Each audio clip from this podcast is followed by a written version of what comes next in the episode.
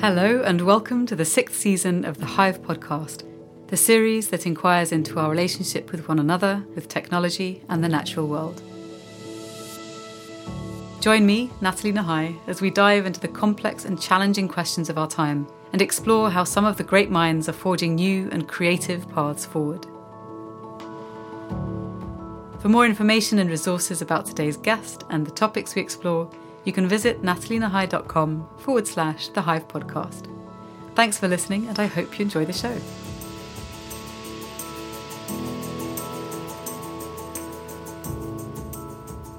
Today, I have the pleasure of speaking with Casper ter author of The Power of Ritual and co host of the award winning podcast Harry Potter and the Sacred Text. A Ministry Innovation Fellow at Harvard Divinity School, Casper is also the co founder of startup Sacred Design Lab, a research and design consultancy working to create a culture of belonging and becoming. Co author of the seminal paper How We Gather, Casper has presented his research at venues including the Aspen Ideas Festival, Institute for the Future, and Cannes Lions Festival, and his work has been featured in the New York Times, Boston Globe, Vice, The Atlantic, and The Washington Post, as well as PBS. He holds a Master's of Divinity and Public Policy from Harvard University, and prior to moving to the US, he co founded Campaign Bootcamp and the UK Youth Climate Coalition, both training and mobilising young activists. In today's conversation, we explore how we might engage in practices that bring us a deeper sense of depth, connection, and meaning, and how we might revisit the art and power of ritual through a modern lens.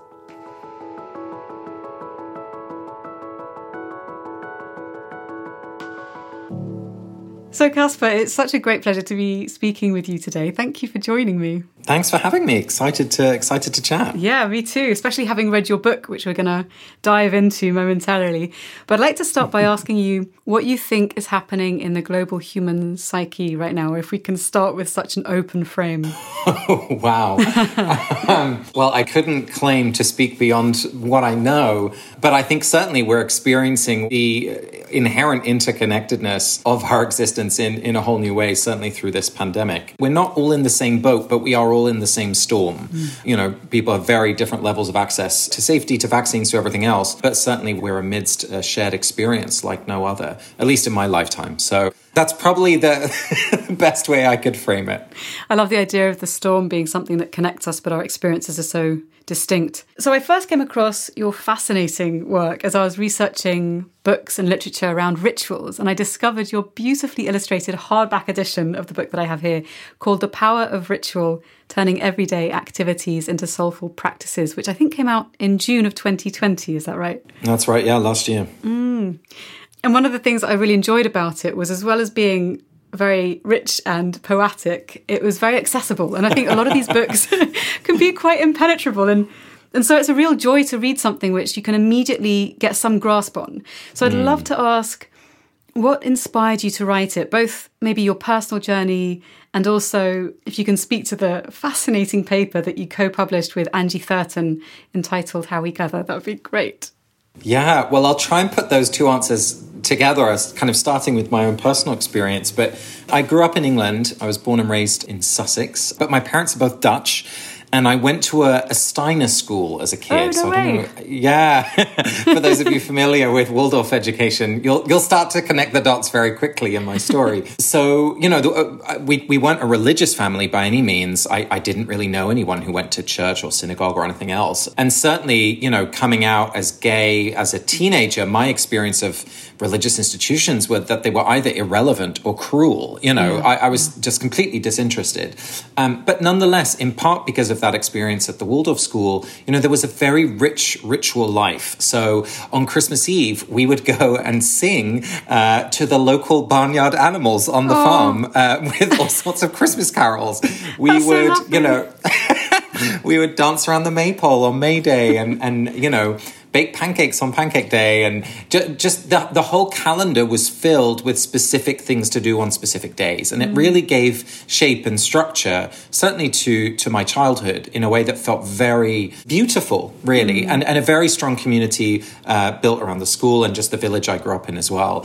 So although it was never spoken of as religious or, or even spiritual, nonetheless that kind of texture was woven through my upbringing. My rebellious phase happened, but for me it was less against my parents and more about international corporations and global climate mm, change. Mm. so I got very involved in mobilizing young people around the United Nations negotiations on, on climate change and really spent my kind of first professional career as an activist Wow. after going to university. But the reason I ended up exploring religion in the way that, that I do now is partly because of the, the lack of power that I felt I had as an activist. You know, as a social change person, you're often engaged with policies, you know, how, how can we do things differently, as well as politics, which is thinking about the, the, the power levers that you need to pull in order to enact those policies. But the thing I kept hitting up against was that we are living with a paradigm which actually limits what those possibilities might be. And and so hmm. by that I mean, you know, do we talk about, you know, a forest as a natural resource which hmm. is to be managed or do we talk about it as an inherently worthy sacred thing? You know, hmm. those two different frames totally change how you think about what to do or, or what you can do with a bunch of trees, for example. So, all of that is to say, I became more and more interested in thinking about these uh, global problems like climate change through a different lens and found my way into graduate school uh, doing a, a joint public policy and divinity school uh, program at Harvard where I met Angie. And Angie and I both came in as people who were not traditionally religious, but really interested in, in how religion and culture interact. And particularly to look at people of, you know, our generation as, as millennials who were not going and participating in religious life in institutions, going to church, etc., but who were building communities that had clear values and, and a mm. set of purposes and, and, and deep relationships that to us started to look quite religious. Mm. And I, I can talk more about that, but essentially that that kind of professional interest and, and, and my own personal longing of wanting to be within that kind of rich community structure really shaped my work. Mm, that's so fascinating. And I think what you mentioned there about community, which you mentioned briefly, you write about in a really interesting way in your book. And actually, I'd love to explore a little bit more about the four key levels that you describe that we can at which we can deepen our sense of connection through ritual. Can you explain a little bit about what those are? Yeah, because so, so often when we use a word like connection, we immediately think, you know, connection with other people, especially now. Yeah. um, and that is absolutely one of one of those four. And you know, this is just one way of slicing the cake. You know, if people come up with three or five, uh, it, it's not a scientifically, you know, set number of four things. But for me, it's a very evocative way of thinking about what does it mean to feel truly connected. Um, and so the way I structure it in the book is to think about first of all, what is the, the quality of our connection with ourselves? How how present do we feel in our own bodies? To, to what extent do we feel at ease with our own story of who we are? So thinking about the, the connection to self is that first pillar. The second one is that the one that we've mentioned about being connected with other people. And again, it's not just the kind of closest friends and family that I mean here, but it, it's a sense of being connected to a larger whole in some way, whether that's the geography that you live in or, or the lineage that you come from, but a connection with other people that has a kind of multi-dimensional element to, to what that connection looks like.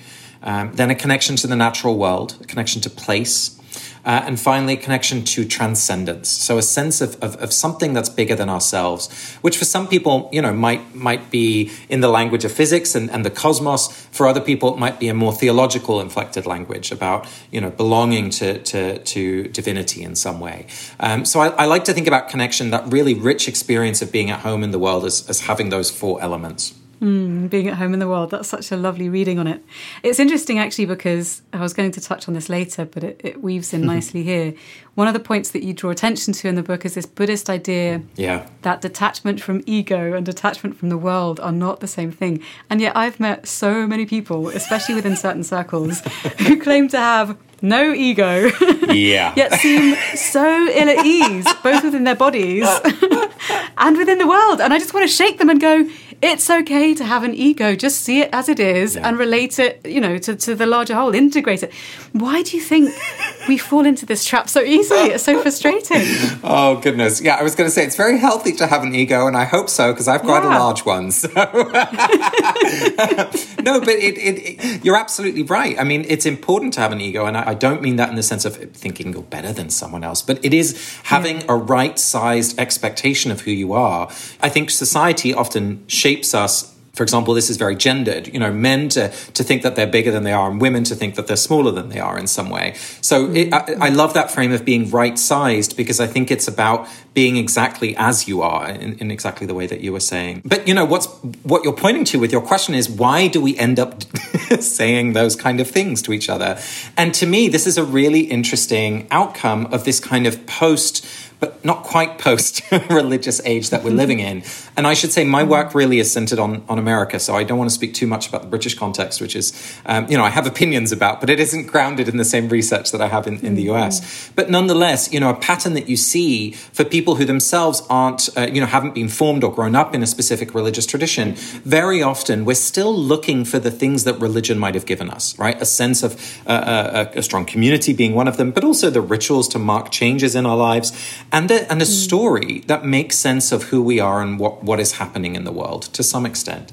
And I think you're seeing in a kind of you know, largely secular context, Buddhism has a particular power um, because it doesn't come in, or at least it's not presented as having strong theistic implications. So, in in a way that's different from Christianity, say, where you have to wrestle with this very central notion of the divinity of Jesus and the existence of a, you know, a Trinity and a God. In Buddhism, there is there is a lot of theistic theology happening, but it's kind of in the background of some of the core practices, at least as it's presented in the West, especially mindfulness, meditation, um, and, and the way it can be integrated into kind of pop psychology means that we have a lot of people who are forming their own sense of spirituality based on things that they've heard or that they've read, which, you know, I, I, I- I don't want to denigrate that, but I do think that it can leave us with a rather thin understanding of what these traditions were actually saying. And one of the distinctions you make also is the difference between tradition, which is vibrant and alive, and the dogmas that can become quite stagnant and stuck. And I know from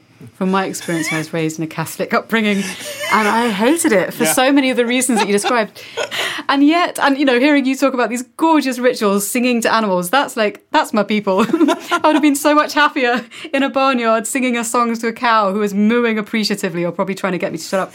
Um, so there, there, there is a, a- such a deep appeal to me of these beautiful rituals, Yeah. especially where they pertain to, to connection with nature. In my case, Yeah. um, that are really so evocative that I feel, you know, there is a hunger for. You know, there's a reason why so many wonderful books and podcasts are emerging now to try and tap us back into this sense of the imaginal, the mythical, the ritual, the the larger than self. Um, why do you think that's happening now, particularly?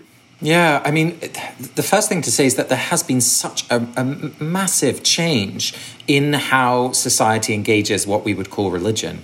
You know, for the whole of human history, humans have engaged in religious practices. Um, and it, it, it's really very recent that this kind of the age of the secular has appeared, although I would argue very strongly that religion hasn't disappeared, it's just changed. And so it's showing up in, in different places, you know, whether it's your meditation class in the workplace, you know, the retreats that people go on, the crystals that they buy, the tarot cards that they do when they get together with a, you know, glass of wine.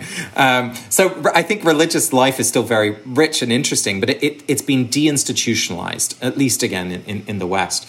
And you're seeing this growing chasm between the language, the rituals, the, the communities that are within religious institutions. You mentioned the Catholic Church, I think it's a great example, and people who are nonetheless, you know, whether overtly or, or, or kind of quietly, uh, exploring spiritual life through what they read, what they listen, where they go. The kind of chasm between the institution and the individual is just growing and growing. And so, what you end up then with it is, is uh, exactly as you said, kind of people exploring their own spiritual life. But it's very hard to do it on your own.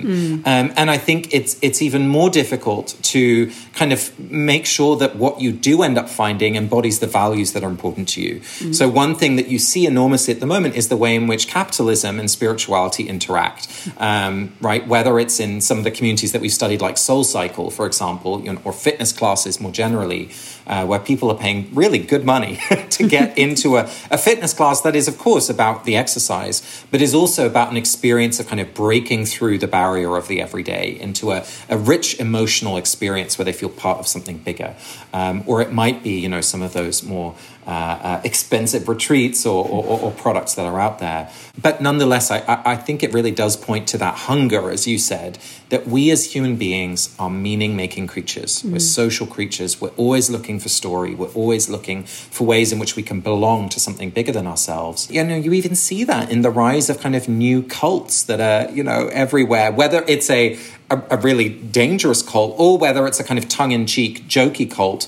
Uh, again, exercise phenomena, I think, can really fit into that. There is something in us that just longs for those experiences of deeper connection. Mm. And actually, speaking of cults, there's a passage in the book that really struck me where you write that a strong community should not deny one's individuality, and that this is where the threshold into cults can sometimes happen. And so, I guess that's right. Given that the search for meaning for so many people is really booming right now. You know, there's a lot of uncertainty, and we know that uncertainty and fear is fertile territory for this kind of search to, to ignite. You know, and the popularity and sway of groups such as QAnon and so on seem to be gaining momentum. how how do you think we can engage perhaps more wisely with groups in such a way that we can assess them? Do they help us to flourish? Is this taking me down a rabbit hole? I mean, because it's the thing about community and, and feeling like we belong, it's such a deep need. It's so seductive that it can be very difficult to resist, especially when things are difficult. Yes. Um, what are your thoughts around that? yeah, yeah. There are a few things that I always just keep my eyes open for in terms of when I'm visiting a community, for example, just to get a sense of its health um, as well as its vibrancy. Uh, one of the easiest ways I, I, I kind of try and identify between a community and a cult is, you know, does the community offer people pathways of dignity into the community and out of the community. Huh. because a, a, healthy community will, will welcome people to be- become more engaged to take on leadership you know to become really uh, at the center of the community. And they'll also let people go with dignity if they you know may- maybe their life circumstances have changed. Maybe they're moving somewhere. Whatever it is. Um, maybe there's just a period of time when they need to step away. Absolutely fine. A cult will not let you do that. Or at least the cost of, of leaving is so intense that you know all social relationships are cut off with the other members so that's that's kind of one nice easy rule, which which I, which I try and keep in mind. But you know, I, I always look for things like you know, are, are people able to express authentic emotion? You know, is there laughter? Is there tears? Um, without it threatening the community? Is there a healthy mix of leadership? Um, how do people engage conflict in the community? Is it something that cannot be talked about or is always overly aggressive? Or, or are there kind of systems and structures that help people navigate conflict in, in a healthy way? Because I think there is a little bit of a myth at the moment because we all long for community so much. We kind of build up community to be this wonderful thing, yeah. which it is. But one of my favorite mentors, who's an 87 year old Catholic nun, Sister Sue Mosteller, she has lived in community for, my goodness, you know, at this point, nearly 70 years of her life. And she will be the first to say that community is wonderful and it's awful. because we often only see the benefits of it in terms of, you know, meaning, pe- people eating dinner together, you're dancing, you're singing, you're having a great time. There's support there when you need it. But the other side of that is that you have to support other people, mm. and other people can have a claim on your life and your time and your money, you mm. know. And I think to some extent, we've been so shaped by this individualistic culture that we're in that we expect to engage with community as we would uh, as a consumer. You know, that it's there for us to use and manipulate and, and buy and, and not buy in the way that we want to. But that's part of the experience of, of community and community ritual is that you lose some of that control. And that can actually be very destabilizing. And uh, people often go through a phase of kind of a honeymoon phase when they're part of a new community and then a real heartbreak because they're seeing up close the way that this community is failing them and will fail them, as as every community always does. Hmm. It's a difficult one because as you're speaking and talking about this this kind of I guess it's like the honeymoon period of a relationship where you're so full of fantasy and expectation of what it could potentially be, of the needs it could fulfill, the transformation yes. it could, you know, enable in your in your life that it's it's very easy to forget that then the work really starts. then there's washing up. Yeah, exactly. Yeah. I remember a few years ago, I came to Barcelona to do a three month course in wow. in realist art, and then I ended up deciding to stay. And I remember the day that I got the phone call saying yes, that's fine. I mm, yeah made the decision at two a.m. on too many vermouths the night before. I remember going to school and thinking, oh my god, this is brilliant. And I kid you not, within the same breath, I had this feeling of oh fuck now yeah. I'm in it for three years with these people. And it was this yeah. sense of dread that washed over me. It was such an interesting set of feelings all at once to experience. And I thought, wow, isn't that isn't that unusual? So like do you think that we can unlearn some of the expectations that we have come to think of as normal in order to gather the benefits of community and to be able to to navigate the difficult things? Absolutely. And, and this is why I'm so passionate about ritual because, you know, just as learning a language or, or you know, building up strength in the gym, you know, our, our experience and facility with community is about practice. Mm. Um, and I would be, you know, the first to say, don't go from from uh, thinking about this for the first time to signing up to a five year, you know, monastic community, right? And in fact, monastic communities are a great example because they build these on ramps, you know, to become part of the community because they understand that you can't just go from zero to hero with a different frame of of living. Um, and so, if you want to become a nun or a monk, for example, very often there's a period of visiting, getting to know the community, its rhythm of life, of practicing that rhythm at home while you're away from the community. And then the first commitment isn't, you know, a vow for a lifetime, but it's to, to, to be there for a year, for example, just to mm. see how it goes. And you can leave anytime, no harm, no foul. Um, and if that year is successful, then you might, you might make a commitment for three years. And after that, you might make a commitment for five years. And only then do you, are you invited to make a, a lifetime vow. So there's this kind of on ramp process, knowing that there's going to be a, a process of formation, to use that traditional Christian word, um, right? In, uh, so that we are formed to be a certain way. Um, and that's what every ritual is always doing, right? Every practice, whether it's a, mindful, a mindfulness meditation or prayer or singing together or, or, you know, going for a silent nature walk, all of these things are cultivating certain values and, and certain uh, a certain capacity for attention within us so that we become a certain way. And i think one of the things that's so important as we look at our own life of ritual and our own life of practice is how are we being formed Mm. And is the way that we're being formed the person that we want to be in the future? Because formation is always happening, right? If you're going to the supermarket, if you're going to a, a, a, baseball game, whatever it is, right? We're always being formed to behave in a certain way. And, and the more we do that, the more we become like that.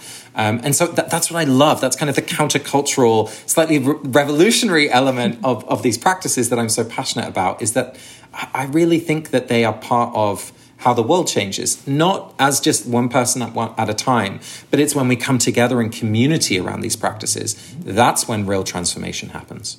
It's funny, the, the idea of formation, I'm thinking, you know what, that would be a good way to encourage people to test drive what it might be like to marry before they actually go through the, the motions, because that's one of the few rituals we have left, right? So, like, why not really approach it with a little bit of wisdom and lightheartedness and, and try it first? Absolutely.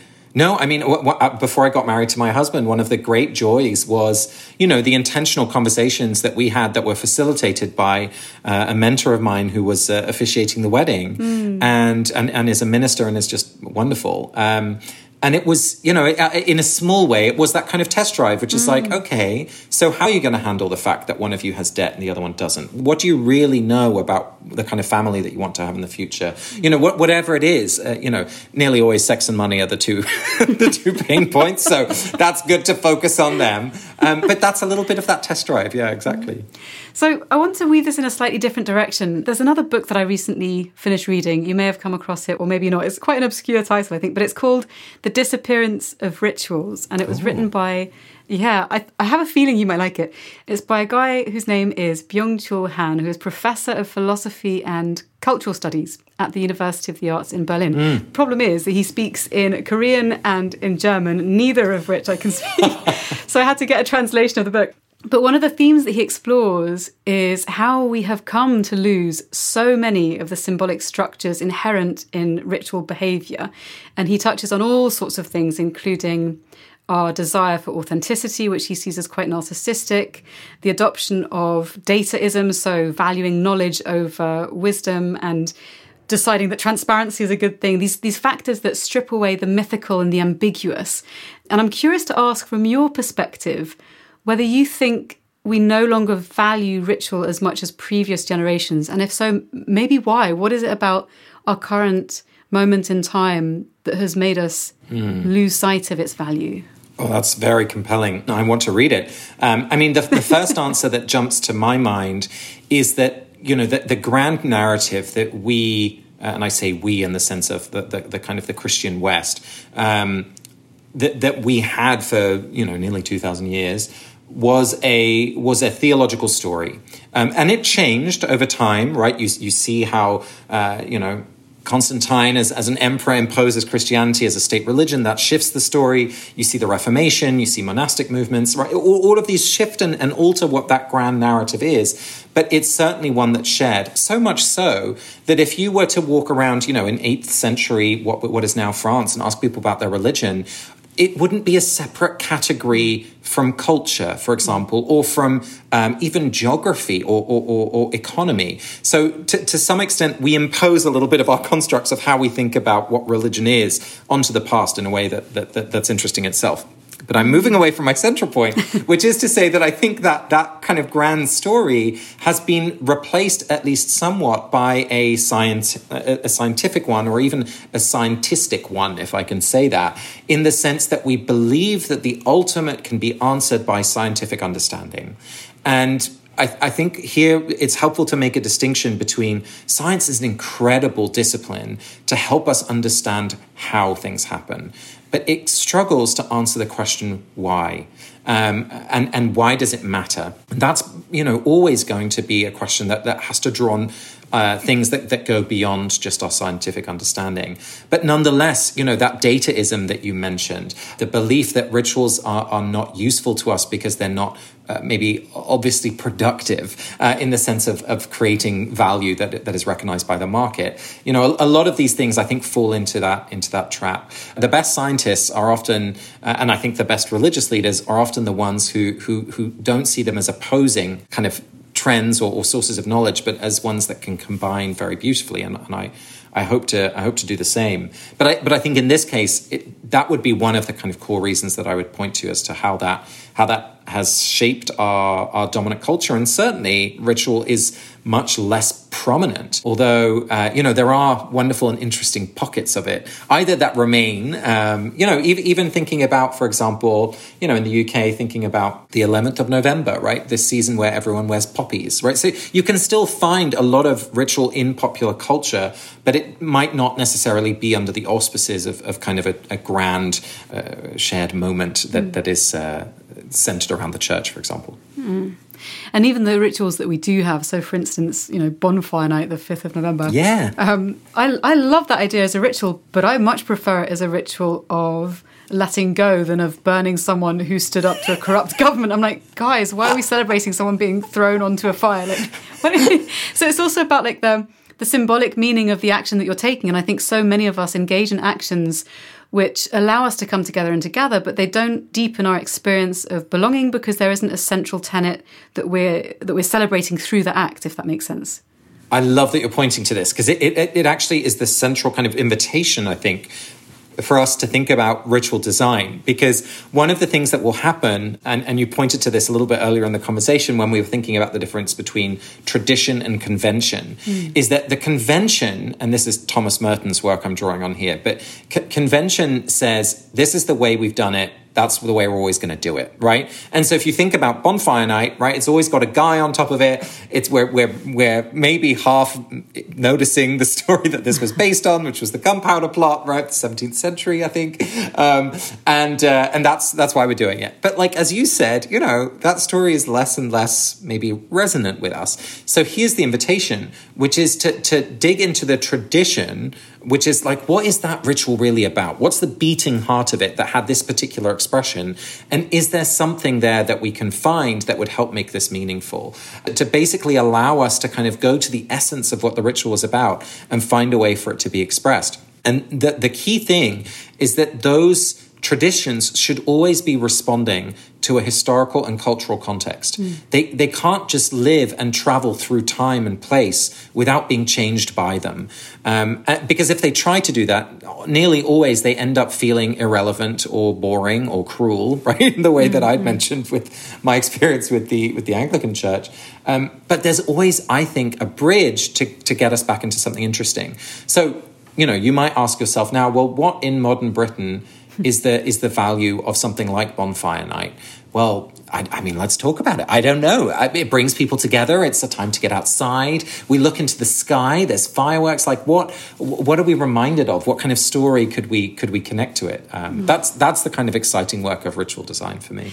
And this this idea of being able to find a deeper beating heart of meaning within something is something that I know that you also do in your award winning podcast, which I just recently discovered. I can't believe I hadn't heard of it before Harry Potter and the Sacred Text. Oh my gosh, what a brilliant idea. And I have to say, when, when I came across the title that you guys had come up with, I was just blown away because my partner and I, when we started dating nearly four years ago now, we I can't tell yeah. you the number of times we have watched for us it's a series like the, the films and it really is somewhere that we find home in. Yeah. So yeah. I'd love you to speak a little about the invitation that you give people through that wonderful podcast series to reframe and engage with the world um, and with themselves through this different lens, particularly Lectio Divina, which to my ears sounds like an amazing incantation one, one might hear at Hogwarts.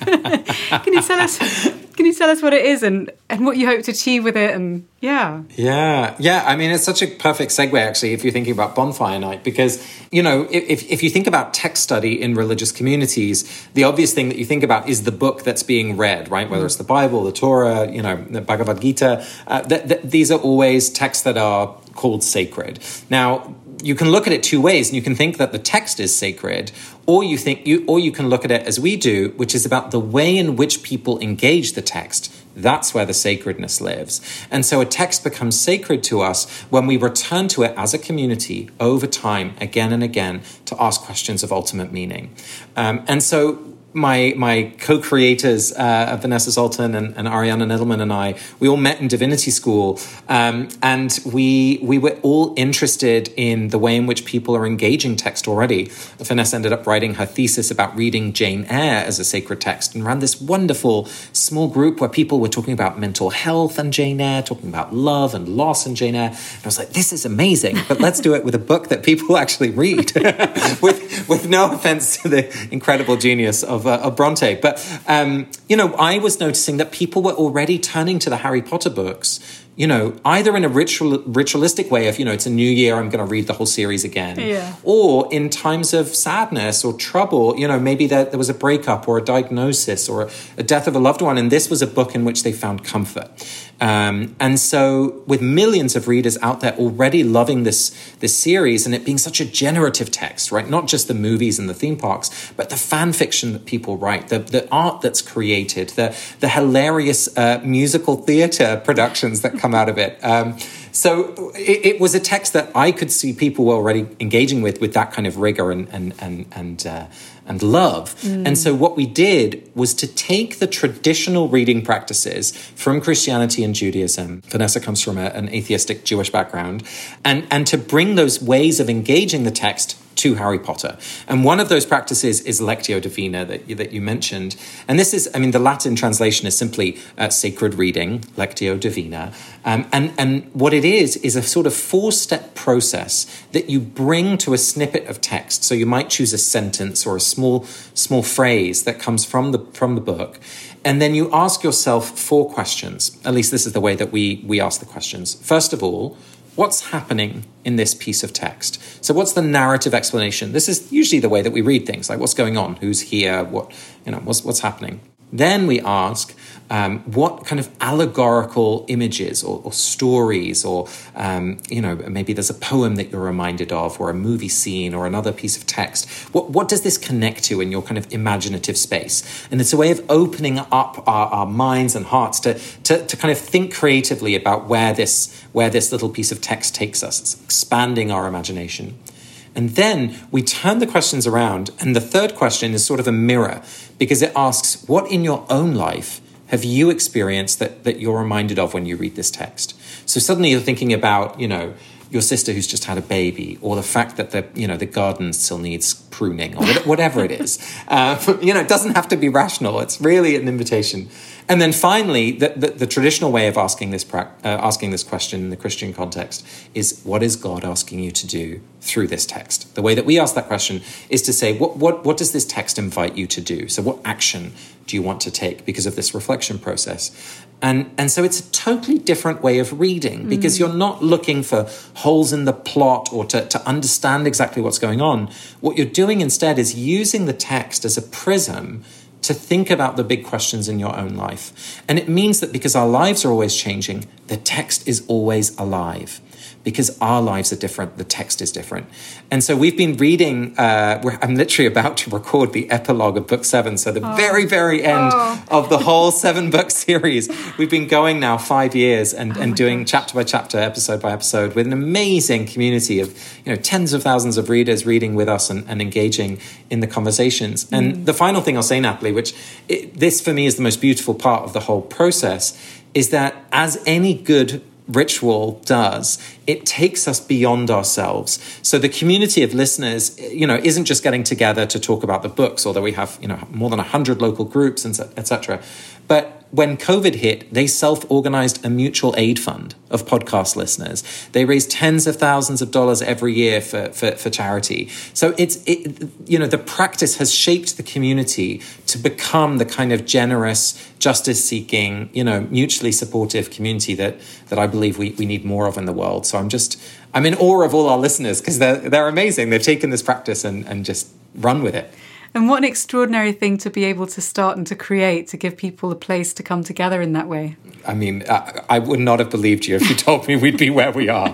But it's been, I mean, that's the other thing is it's genuinely fun. You know, we record every week and, and it's a chance that I get to reflect on life with Vanessa. And it just happens that we do it with Harry Potter, not the Bible. so when we're thinking about the importance of community, another thing that, that really struck me was that you wrote about when we feel far from each other or isolated, we tend to strive, instead of reaching out, actually for self-preservation. And so given given the mass isolation that many people have had to endure this past year, what are some of the ways in which we might reconnect with one another as we emerge from this crisis? Oh, heavens. Yes. Mm. Well, please, may we emerge from it. Today, I'm feeling rather doomful as oh. I looked at the new variants in, in New York. But um, no, as you say, I mean, God willing, think things are things are looking up. You know, I think one of the things we've really been forced to confront is the structure of our relationships.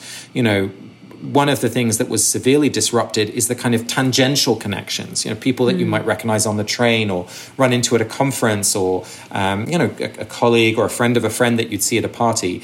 And I, what's so interesting to me is that we know now just in our bodies that belonging isn't just about the Zoom call with the family, as wonderful as that is, or, or, or the chance to be with our closest friends, but it's really that kind of multi layered, dimensional experience of relationship that gives us a sense of, of well being.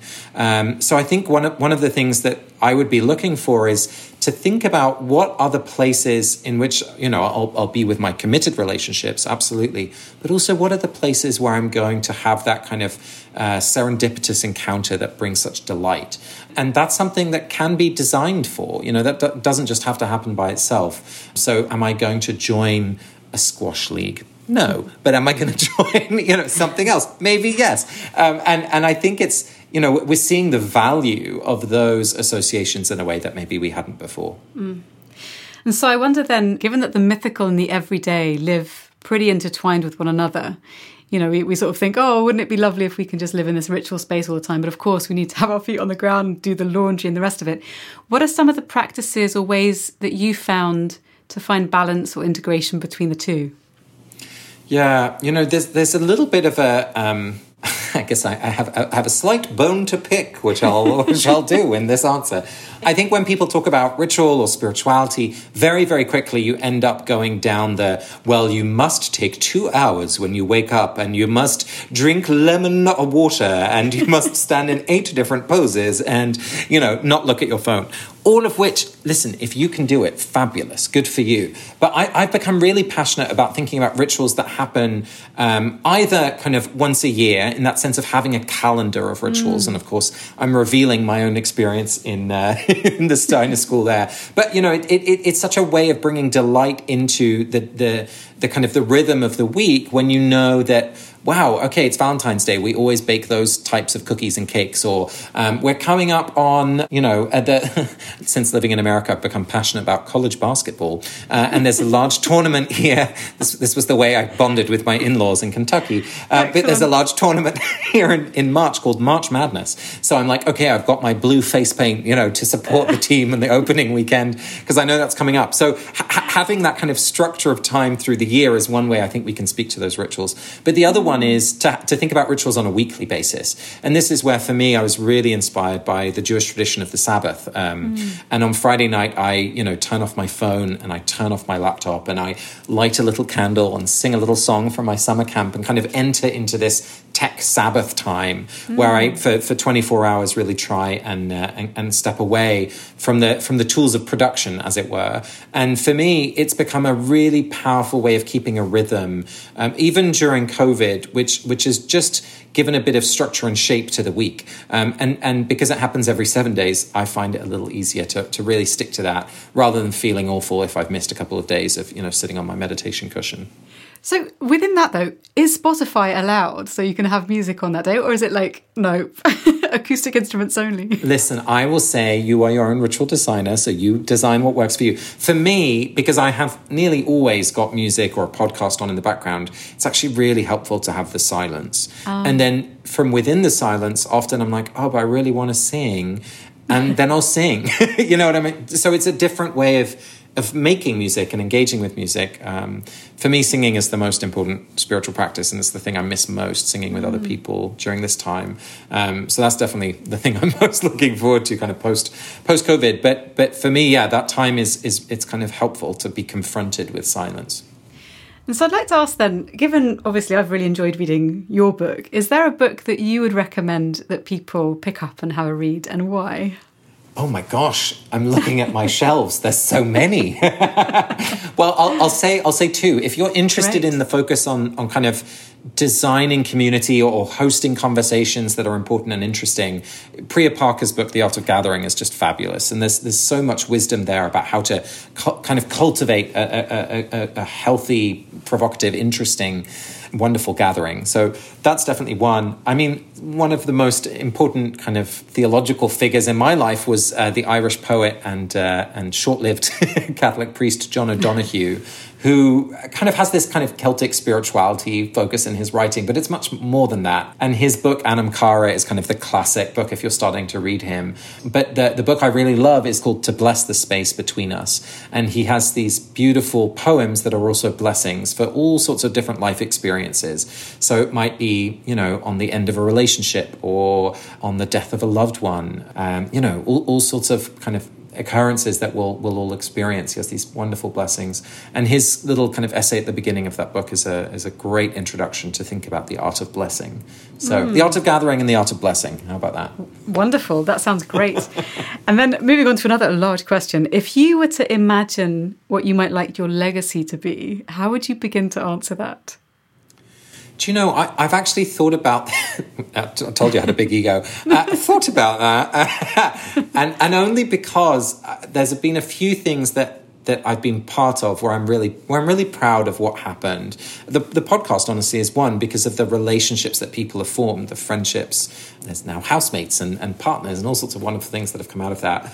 But I guess, you know, if, if I were to die tomorrow, probably the most impactful thing I've done is, is uh, hosting a number of convenings of people who lead innovative, kind of new forms of community, some secular, some spiritual and and people who would otherwise never have met you know people doing maker spaces and, and creative arts mingling with you know mormon meditation leaders and wow. and uh, muslim small group leaders with crossfit instructors. You know people who on the face of it have nothing in common. But once you dig deeper and, and you know these are the themes that we talked about in that paper how we gather those themes of transformation of community of accountability of creativity and when people connected at that level, there was just such an amazing hopeful and inspiring sense of wow, even though this is not one institution, there is this growing kind of rhizomic, you know, network of mm. people who are cultivating the conditions for for what matters in life. And and I think the more we can connect with one another, with everyone who's doing that work, the stronger and bolder we become, and, and hopefully the better at what we're doing. So that's mm. that's probably the thing I'd be most proud of or grateful for, for for, for being part of my life. That sounds beautiful, and I can't wait until we're able to travel again so I could come and visit one of those experiences. Yes. It sounds just amazing. So, for everyone who's listening, I'd like to ask if there is a question that you might like people to dwell with right now. Hmm. I mean, the, the thing that I've been thinking about is this question, which is what is worthy of my devotion? Because um, I think it's very easy for us to fall into devotions that we didn't mean to have, whether it's a reality TV series or, you know, an orientation of blame or what, whatever it is. And just to really try and think about, well, what, what is worthy of my devotion? And then to, to try and practice that devotional set of practices or, or rituals. Yeah. Mm. And then finally, what vision of the world are you holding for others? And what one thing can we do to move in that direction? Oh, well, that's good. Well, I'm I'm kind of inspired by the language that we use at Sacred Design Lab, which is the organization I, I set up with my, my two co founders. And we talk about a vision in which every person is connected to their inherent goodness, known and loved in communities of care, and bountifully giving their gifts towards beauty, justice, and wholeness. And I think the first step for me has been to be in relationship with other people who share that kind of vision. Uh, and from that, all, all good things will emerge.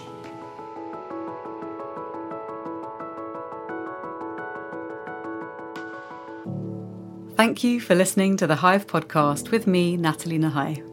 If you enjoyed the show, please do give it a rating and review as it helps to reach new ears. And for more information, you can visit nathalienahai.com forward slash the Hive podcast or reach out to me on Twitter at Nathalie Nahai. My thanks to Caro C for producing, thank you for listening, and I look forward to sharing more with you in the next episode.